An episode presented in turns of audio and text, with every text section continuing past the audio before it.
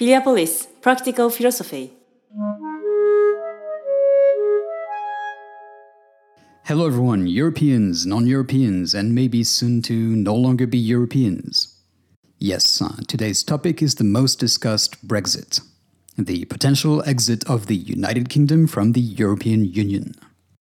Of course, in this podcast, what is mostly of interest to us is not so much politics as a tactic, but politics as a philosophical tool. I will therefore not talk about politicians and their opinions. We will not be looking at what this or that celebrity thinks. We will not even concern ourselves with economic forecasts. And not because they're not important, and they obviously are, since the economy is underpinning a large part of our quality of life, but mostly because there is no consensus on the topic, and I have little to bring to the table here, or even report on. Apparently, the consequences will be either neutral or at least not particularly positive or dire, both for the mainland Europeans and British Islanders. No, what we will be preoccupying ourselves with in this discussion are the two real reasons which motivate this Brexit which push people to fight ferociously on the battlefield of ideas to get out of this union of political destinies called the EU. First off, I noticed that this is not really a British phenomenon. On the contrary, Brexit is discussed nearly as fervently in the United Kingdom as it is in the Czech Republic, in Poland, or Denmark. Not to mention all the latent separatist tendencies in France, Greece, Catalonia, and to leave Europe a bit in Quebec beautiful province in more ways than one. After centuries of national and supranational buildup, we're now observing a renewal of local identity affirmations. What is striking at first glance is the geographical aspect. It is true that all those separatist movements are based on well defined geographical zones. But focusing on geography would be missing the real reasons which in truth have little to do with the mountains, rivers, and plains of our beautiful homelands.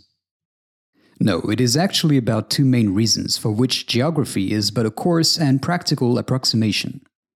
And the first one is an increasingly frank, less and less disguised, rejection of multiculturalism. The international mobility of goods and services has long started to harmonize cultures on some points, but many differences have remained consumers from each zone preferring to import and often adapt some things and reject others. This globalization was then rather a liberation where somewhat homogeneous consumers were choosing to consume the same things, some of them foreign, together. Then came the mobility of people. For millennia, it had been much easier to move from one region to another legally. But this ease was actually largely counterbalanced by other great difficulties. Travel was physically very demanding. The lack of information did not particularly help to motivate a move toward adventure.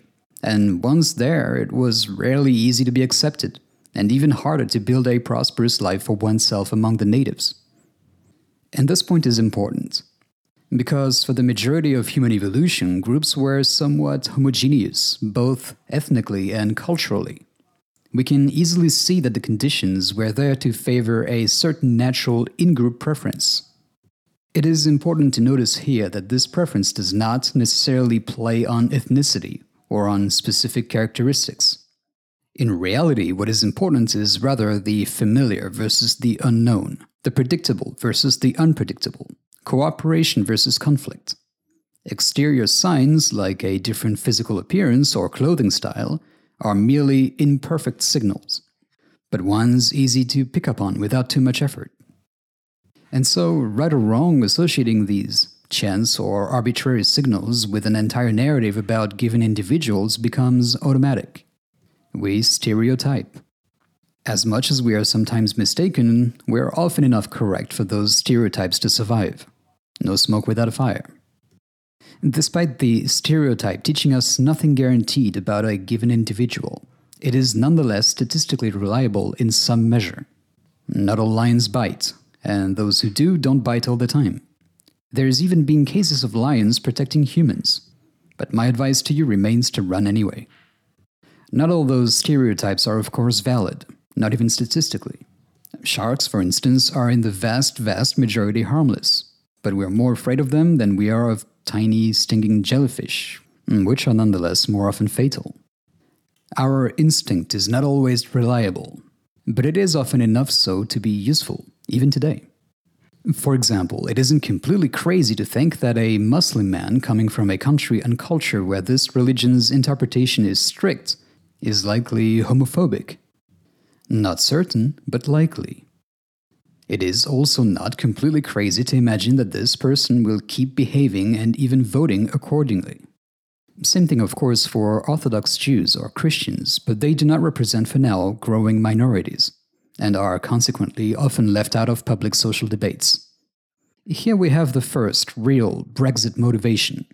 Europeans, Britons today but others tomorrow, are starting to worry about their culture changing too quickly. They mainly feel that it is imposed on them by social classes they cannot identify with and also by newcomers they never personally invited. There is, of course, in this fear a large part of panic and exaggeration in the face of this phenomenon. But, real or not, it is an uncomfortable situation for all. And perceived feelings, whether justified or not, are perceived nonetheless. Hmm, we don't go telling suicidal people that they do not really want to commit suicide. No, the first thing we do is, of course, empathize with the victim, lest we end up with a jump from the bridge or slashed wrists. And rejecting as illegitimate or refusing to comfort those who are afraid of losing their quality of life is exposing oneself to Brexit. Hmm, we have a natural bias against change, and particularly so when it isn't within our control. It is so for the average voter today. The tactics of derision and moral shaming by those quick to call others fascist or racist only but add fuel to the fire, merely antagonizing those we could have uh, previously had a conversation with. Let's also not forget that immigration comes predominantly from countries where the language and values are different, where oftentimes the main religion is not only different but also far more ingrained. Last but not least, the reasons for emigration are in the vast majority of cases economical or involuntary. Here we're not talking people who came for the love of the values, the culture, or the landscape of the host country. No, we're talking about people who, unfortunately, and for very understandable reasons, decided to come try their luck far from the places where the lottery of life had put them originally, to improve their lives. It is then perfectly reasonable to think that they are not the best suited to assimilate in the local ideological and cultural landscape. This is a partly instinctive fear, but one that is nonetheless rational, just as it is rational for migrants to attempt that journey. It is actually the same motivation, very human, which animates all that of wanting to improve or preserve one's quality of life. Some in migrating and some in limiting the numbers of those welcomed. Both approaches, as much as they are in conflict here, are perfectly legitimate and understandable. Massive migrations of destitute people from various cultures is nothing new. It was often the case in the past, in the United States, in Canada, in Britain, and even in France. And Once again, I'm not here to judge the amplitude of the phenomenon, the legitimacy of today's fears. Conditions may be sufficiently different, maybe not. I am analyzing what pushes people to want to live behind walls, be they drawn on a map. Mm, that's what Brexit is drawing them with a felt pen when they were starting to fade. Looking at the past is useful, but it isn't possible to guarantee the same result when conditions are different, which regrettably is something I do not have enough time to talk about in this episode. I will end this first point remarking on an important ethical aspect.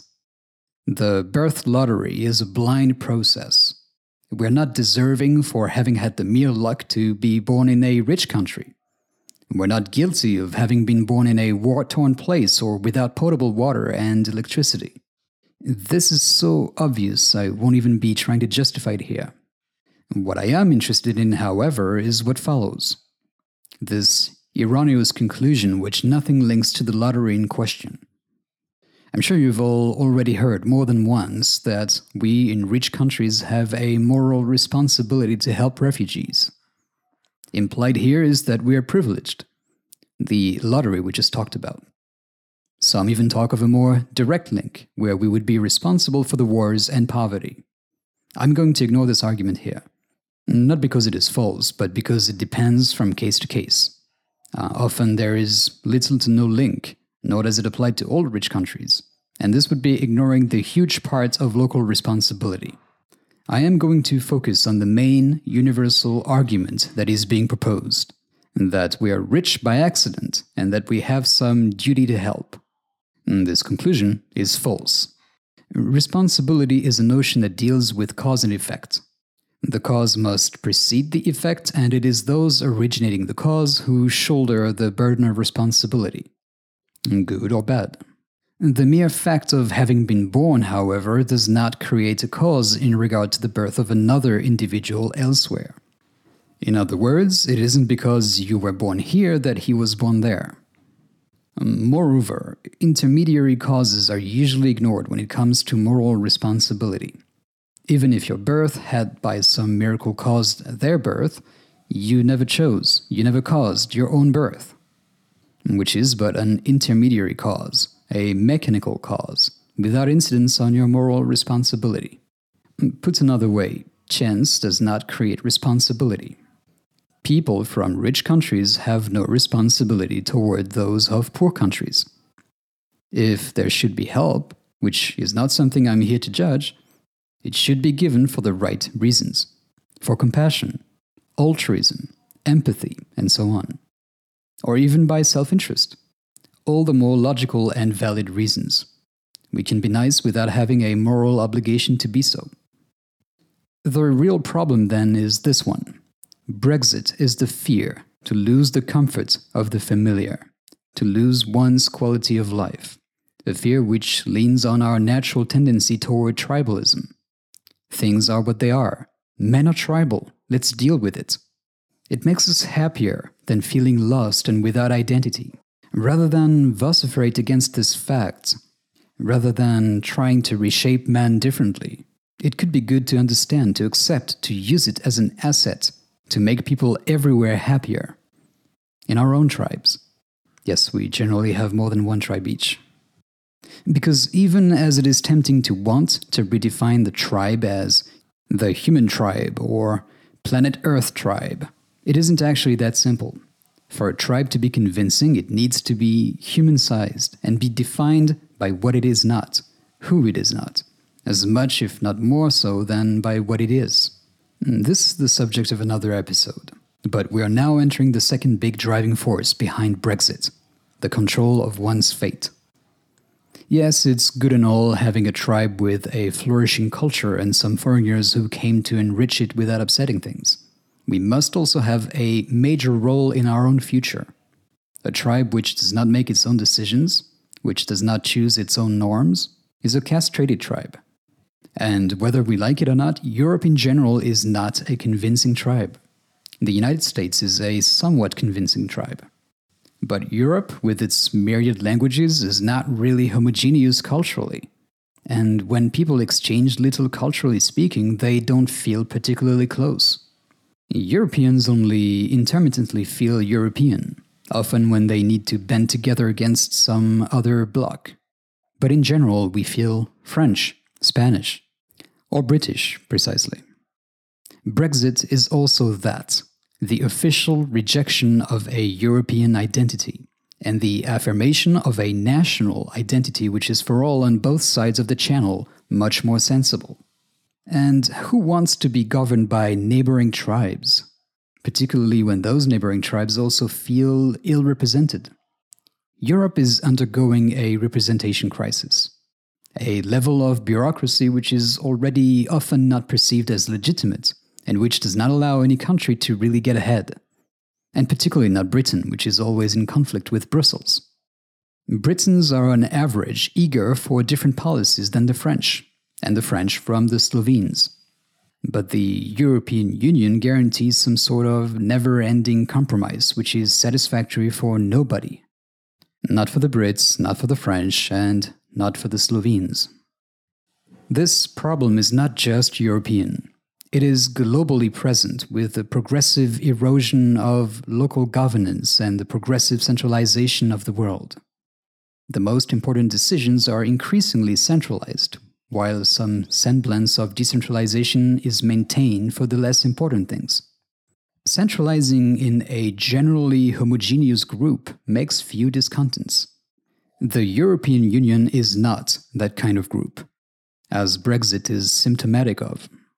I will get to the notion of microsociety and a la carte governance in future episodes, but this one is long enough and I do not want to abuse your patience.